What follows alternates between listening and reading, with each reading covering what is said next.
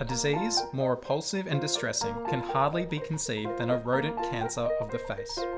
It removes whole organs but restores nothing. In its front, all is healthy.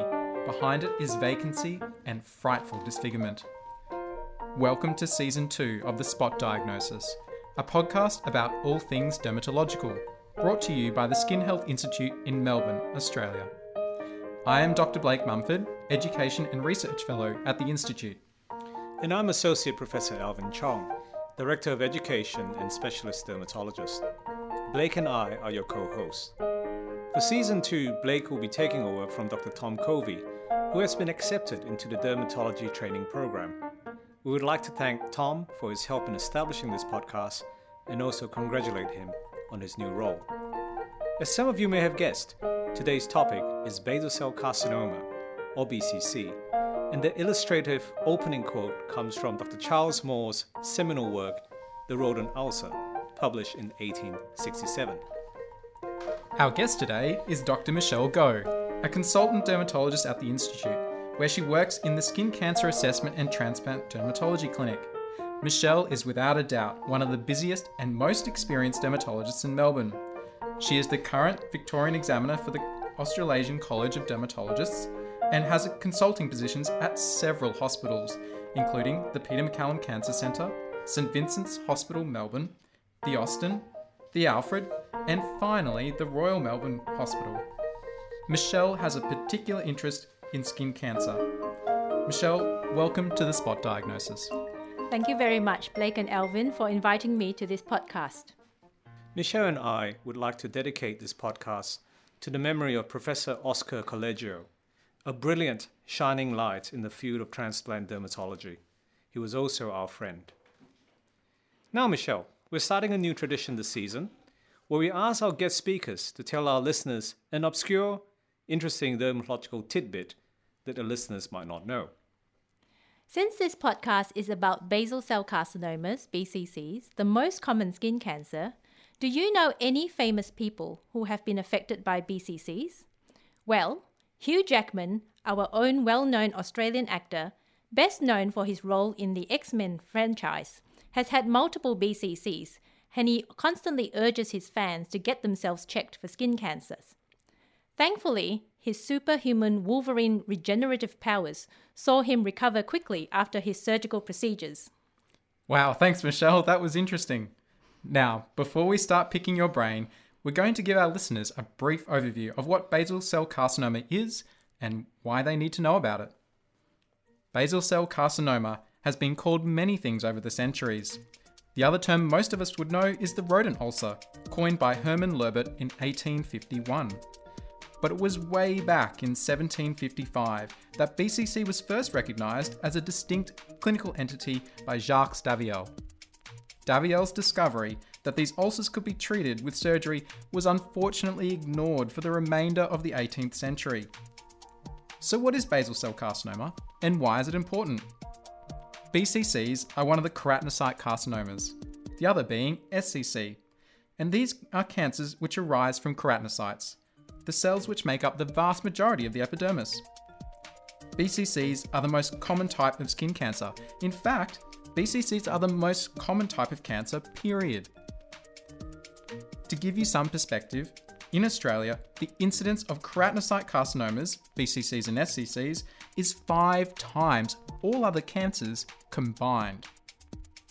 It is estimated that 70% of Australians will have at least one skin cancer by the time they reach age 70. In a paper published in the Medical Journal of Australia in 2017, Pandeya and co authors found that 7% of Australians will have had a keratinocyte carcinoma removed over a three year period. Approximately 900,000 keratinocyte cancers are removed per year in Australia, and BCCs make up about two thirds of these, so roughly about 600,000 lesions. The cost of treating keratinocyte carcinomas is enormous. Fransen estimated the total cost of keratinocyte carcinomas to the Australian health system in a single year would be $703 million. Ultraviolet radiation exposure is the predominant cause of BCCs, with the majority occurring after the sixth decade of life. Men are more likely to get BCCs, and lighter skin types, as one would expect, are at higher risk. BCCs also have a higher incidence in the warmer, more northern latitudes. Alvin, I'm starting to feel a bit nervous. I am a Caucasian male who grew up in Queensland. There are many different histological subtypes of BCC that have been described in the literature, but there are only three main clinical types that you need to worry about nodular, superficial, and morphoeic. Whilst these are histological subtypes, clinically they have unique characteristics as well, which we'll talk about in more detail later. Now that you've been given a brief overview, I think it's time to get our experts to answer some of our gnawing questions about the rodent ulcer. Get it? Gnawing questions? Rodent ulcer? Okay, moving on. I've got two experts in the hot seat today because both Michelle and Alvin are experts at skin cancers. So let's start with Michelle. What causes BCCs, Michelle? As you mentioned earlier in the introduction to this podcast, Blake, ultraviolet light is the principal environmental cause for BCCs, and the fair skin type is the host factor for increased risk. UV radiation induces mutations. Studies have shown that tumor DNA of BCCs carry the highest mutational burden of all cancers and the majority of these have the UV signature mutation. Michelle, what are the risk factors for having BCCs? People with a very fair skin phenotype that sunburns easily and does not tan, a tendency to freckling, red hair, and blue eyes. With UV sunlight exposure, intermittent high intensity sun exposure, such as recreational or occupational exposure, and childhood sunburns are the predominant risk factor for BCC, as compared to chronic cumulative sun exposure, which plays a critical role for the development of SCC. Apart from skin type and ultraviolet light, less common risk factors for BCC are arsenic exposure, such as from contaminated food and water and historical medicinal products, ionizing radiation, especially people who have had radiation therapy at a young age this may sound crazy, but historically, young people were treated with radiation therapy for acne, and in adulthood now we see patients who present with multiple head and neck BCCs. Immune suppression is another factor which increases the BCC incidence 5 to 10 fold. There are also several rare genetic syndromes that have increased rates of BCCs. The most notable is Gorlin syndrome, also known as nevoid basal cell carcinoma syndrome. Michelle, in our opening quote, Dr. Charles Moore mentioned things like frightful disfigurement and devouring whole organs. Are BCCs really that dangerous? BCCs are typical indolent, slow growing, and usually only cause gradual local invasion of tissues, so they are usually not dangerous if the tumors are detected and treated early. However, BCCs can become dangerous if lesions are neglected and left untreated, and so left to grow very large and deep, especially if they were to invade into vital structures. The term rodent ulcer that was mentioned before also refers to some of the historical presentations of extremely large ulcerated BCCs that have invaded through bone and soft tissue, such that even internal organs are on view. BCCs can also be dangerous at what we call high risk sites, which are mainly the regions around the eyes, nose, and ears and the high risk BCC histological subtypes for deep and wide subclinical invasion are the morphic or infiltrative BCCs, basosquamous BCCs, and BCCs with perineural invasion. Rarely, they can metastasize. Okay, so they can be dangerous if left alone. What do BCCs actually look like? So they look different depending on their histological subtype. Nodular BCCs occur mainly on the head and neck. Classically, they are slow growing, asymptomatic nodules, and usually it is many months before they present themselves. They can ulcerate, they can bleed and scab intermittently, and on, on examination, it is a red, firm papule or nodule with telangiectasia. Skin tip time.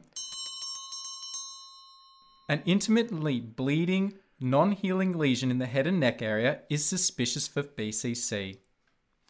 The second type of BCC, superficial BCCs, look quite different from their nodular counterparts. They are flat, red, sometimes scaly, more frequently found on the trunk or limbs. They are usually asymptomatic but can be itchy. They can be misdiagnosed as inflammatory problems like eczema or psoriasis, but they do not respond to topical steroids. Wow, I think it's time for our second skin tip already. A red patch or plaque on the trunk that does not respond to topical steroids is a superficial BCC until proven otherwise. Morphic or infiltrative BCCs are another subtype of BCC. These can be difficult to diagnose. They are like the black sheep of the family. They present as a firm, scar like, or indurated plaque, often on the head and neck. Fortunately, these types are less common. And all BCs can be pigmented, so they can mimic melanomas. Gosh, Michelle, that morphoeic BCC sounds like that cousin that no one really wants to talk to at Christmas dinner.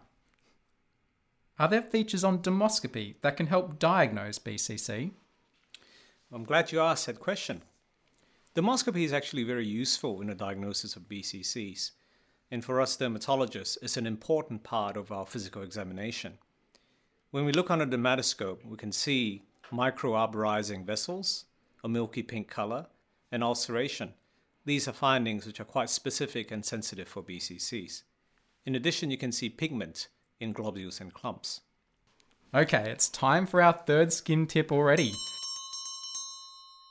This one is brought to you by Professor Alvin Chong, who's too modest to mention it, but actually wrote a paper on the dermoscopic appearance of BCC.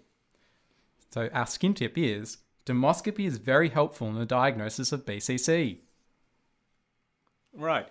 Now, apart from clinical examination and looking under the dermatoscope, how else can BCCs be diagnosed? So, Alvin, a preliminary biopsy is often useful, particularly for less experienced doctors. These can be punch biopsies or shave biopsies. Generally, a nodule should be diagnosed with a punch biopsy, whereas flat lesions can be diagnosed with shave biopsies. It is also useful to do a biopsy first before performing large or potentially cosmetically disfiguring surgical procedures. Okay, Michelle, the histopathology report has come back confirming the diagnosis of BCC, and my patient is super impressed with my clinical acumen, and we've appropriately celebrated with a COVID 19 social distanced elbow bump. What are the treatment options now for this BCC? So, Blake, it depends on the subtype and the patient factors. Perhaps starting with the commonest type, the nodular BCC. These are often on the head and neck area. Surgical excision with clear margins is the usual way these are treated. This has the lowest recurrence rate, around 5%, and is curative. Sometimes radiotherapy is used if the patient cannot tolerate surgery. There are more options for the treatment of superficial BCCs. They can be surgically excised, like nodular BCCs. They can also be treated with other modalities, such as topical imiquimod cream. Specialists can also use methods such as serial curettage, photodynamic therapy, and rarely cryotherapy or radiotherapy. How would you use topical imiquimod in the treatment of superficial BCCs? So, imiquimod is approved by the Australian Pharmaceutical Benefits Scheme for immune competent patients who have biopsy proven superficial BCC that is not suitable for other forms of treatment. Imiquimod is a topical cream that is self applied by the patient. It works by immune stimulation against the tumor. For BCC, the recommended regimen is five consecutive days per week for six weeks. The expected local reactions are redness, itching, burning, and then erosion, weeping, scabbing, or crusting. Secondary infections can occur, but the severe skin reaction is usually a result of the significant inflammatory reaction against the tumor. Uncommonly, systemic side effects can occur if the immune activation is very exaggerated. Symptoms include flu like symptoms, fatigue, headache, nausea, muscle aches and pains, and fever. Patients are asked to stop the treatment if the local reaction becomes severe or if they develop systemic symptoms. It has a success rate of around 80%, so about 8 out of 10 lesions respond to the topical treatment. For low risk superficial BCC, it is a good first option. Wow, I can't believe how far we've come in such a short period of time. In the 18th century, we couldn't do much and nobody thought we could cure these, and now we can cure them by rubbing a cream on them. So, what about that black sheep of the family, that cousin that no one wants to talk to, the morphoeic BCC? How do we treat that? So, surgical excision is the treatment of choice for infiltrative or morphoeic BCCs. These are tumours that have a tendency to infiltrate deeper than what we can see clinically, so a wider clinical surgical margin is recommended to reduce the risk of incomplete excision. Larger infiltrative or morphaic BCCs close to critical structures on the face should be considered for Mohs micrographic surgery or delayed reconstruction of the surgical defect after histopathological examination confirms that the surgery has achieved clear microscopic margins. Okay, Michelle, I've just excised a lesion and at the time thought, yes, I've nailed it. I definitely cut it all out, only to get the pathology report back later with a positive margin. How should I approach this? So, Blake, in this scenario, surgical re-excision is the treatment of choice. If the histological subtype is not aggressive, so meaning the nodular or superficial subtypes, then standard surgical re-excision with an appropriate additional margin can be done. Referral to a specialist should be considered for incompletely excised BCC with aggressive histological subtypes, or BCCs in cosmetically sensitive sites or near vital structures. Is there a place for just observing these, Michelle? Yes, Alvin, sometimes an incompletely excised BCC can be observed. This is if the histology of the lesion is low risk and there is only one margin involved, and in a low risk site, such as the back, then close observation may suffice. Okay, are there any red flags that you should worry about in BCCs apart from the ones that we've already mentioned?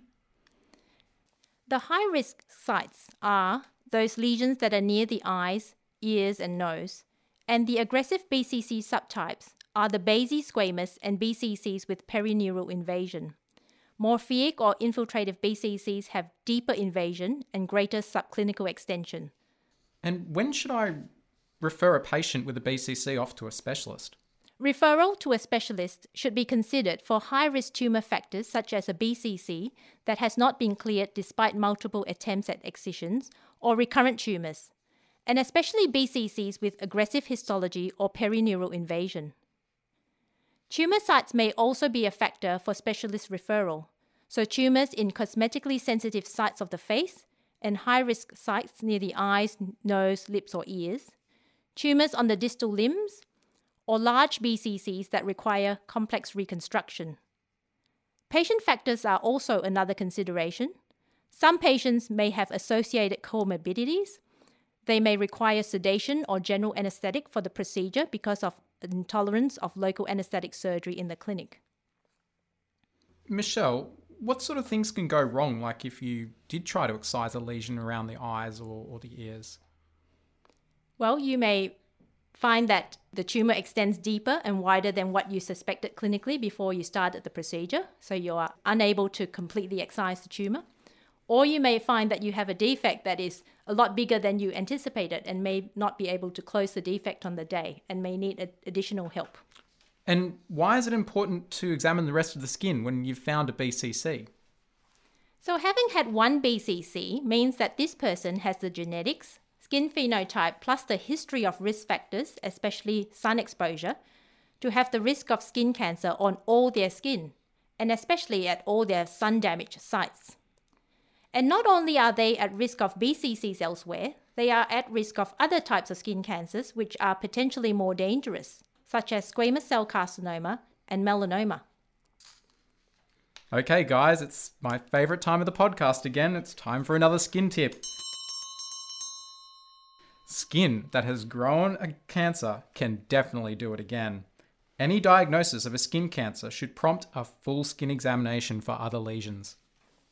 So, moving on, how do you follow up someone whom you've just diagnosed as having a BCC? So, the follow up after surgery is to ensure that the tumour is completely removed on histology and that the surgical wounds have healed satisfactorily. Or if the BCC was treated with non surgical methods, the follow up is to check that the BCC is cleared clinically. Further review down the track is to check for tumor recurrence and for new emergent skin cancers. The interval between follow up reviews depends on the skin cancer risk profile of the person and tumor factors. In between the medical appointments, all patients are advised to be always aware of their own skin and to perform regular self surveillance and to also seek earlier review if there are any new or changing skin lesions of concern. Going through medical school, during my very brief dermatology teaching, I was told that BCC essentially never metastasized. But that's not entirely true, is it? Michelle, I understand you're something of an expert in these rare corner cases. Can you tell us a bit more about it? Metastatic BCC is indeed really rare, Blake, and usually occur from very locally advanced tumours. Metastases usually come from very large tumours that have been neglected for years with delayed, inadequate surgical management. Furthermore, large tumours often have multiple mixed histological patterns, including the morphic or infiltrative patterns, which have subclinical deep extension. Metastatic BCC is extremely rare, estimated to be 1 in 20 to 40,000 cases. Approximately 1% of BCCs present as locally advanced and surgically unresectable because of their anatomical site. So, how would you treat locally advanced or metastatic BCC? We would discuss locally advanced or metastatic BCCs in MDT multidisciplinary meetings. If the advanced tumor is not treatable by surgery or radiation therapy for a variety of reasons, then hedgehog inhibitor therapy, the names are vismodegib or sonidegib, can be obtained through special authority on the Australian Pharmaceutical Benefits Scheme. These drugs inhibited the hedgehog signaling growth pathway of BCCs. It is an oral medication taken daily. The side effects of this drug, which build up in severity over months, are the limiting factor for patient tolerance for ongoing treatment. The side effects are universal to all patients because they relate to the mode of action of the drug on cellular growth pathways. But the severity of the side effects for each individual is variable. The main side effects of note are hair loss, loss of taste, lack of appetite, weight loss, muscle cramps, and general fatigue. Hedgehog inhibitors merely suppress and regress the BCCs, but do not completely eliminate the tumor. So once the drug is stopped, the tumors often regrow slowly again. Some patients who are intolerant of continuous therapy because of severe side effects take intermittent therapy to keep the advanced BCCs in control, as they are usually slow growing tumors. I'm really surprised that we actually have some kind of treatment for what is, in all aspects, a fairly rare disease. That's great news that we at least have something. How do you approach a very old, frail nursing home patient who is either not fit for surgery or just doesn't want surgery? Is there anything that can be done to help this patient?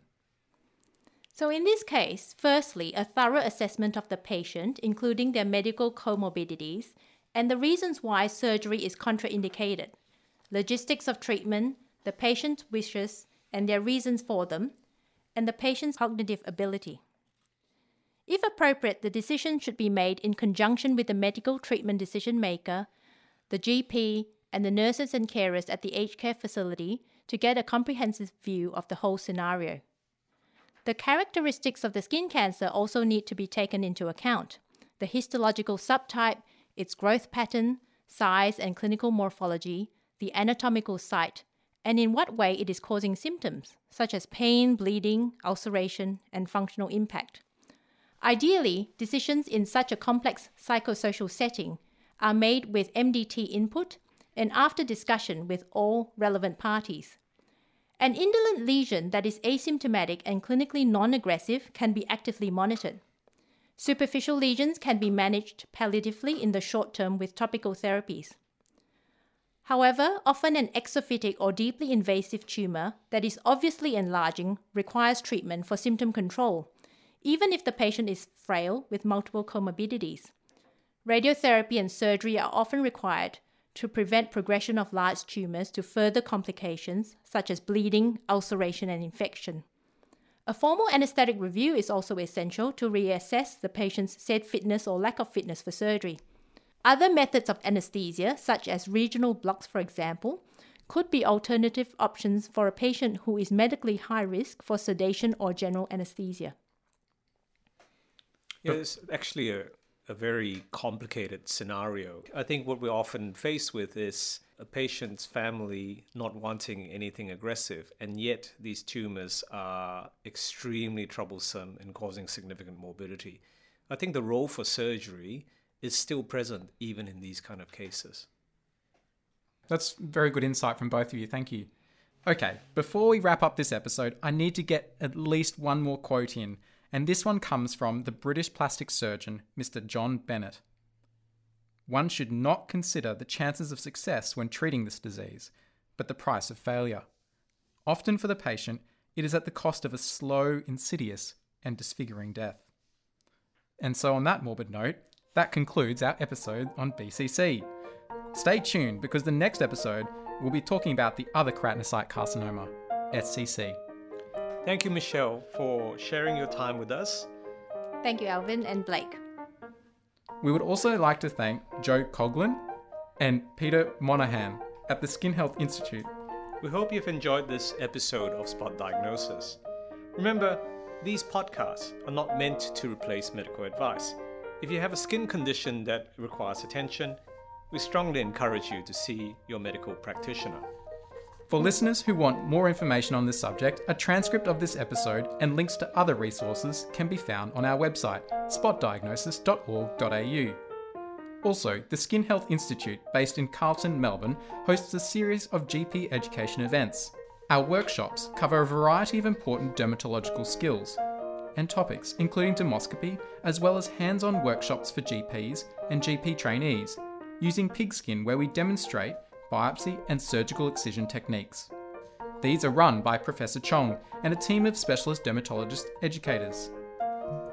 I just want to highlight a great resource for clinicians, put together by the Cancer Council's Clinical Guidelines Network. It is on keratinocyte cancers.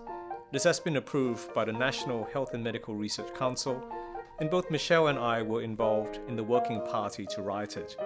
It is available online in an easy to use format at cancer keratinocyte.org.au slash Australia slash guidelines colon keratinocyte underscore carcinoma.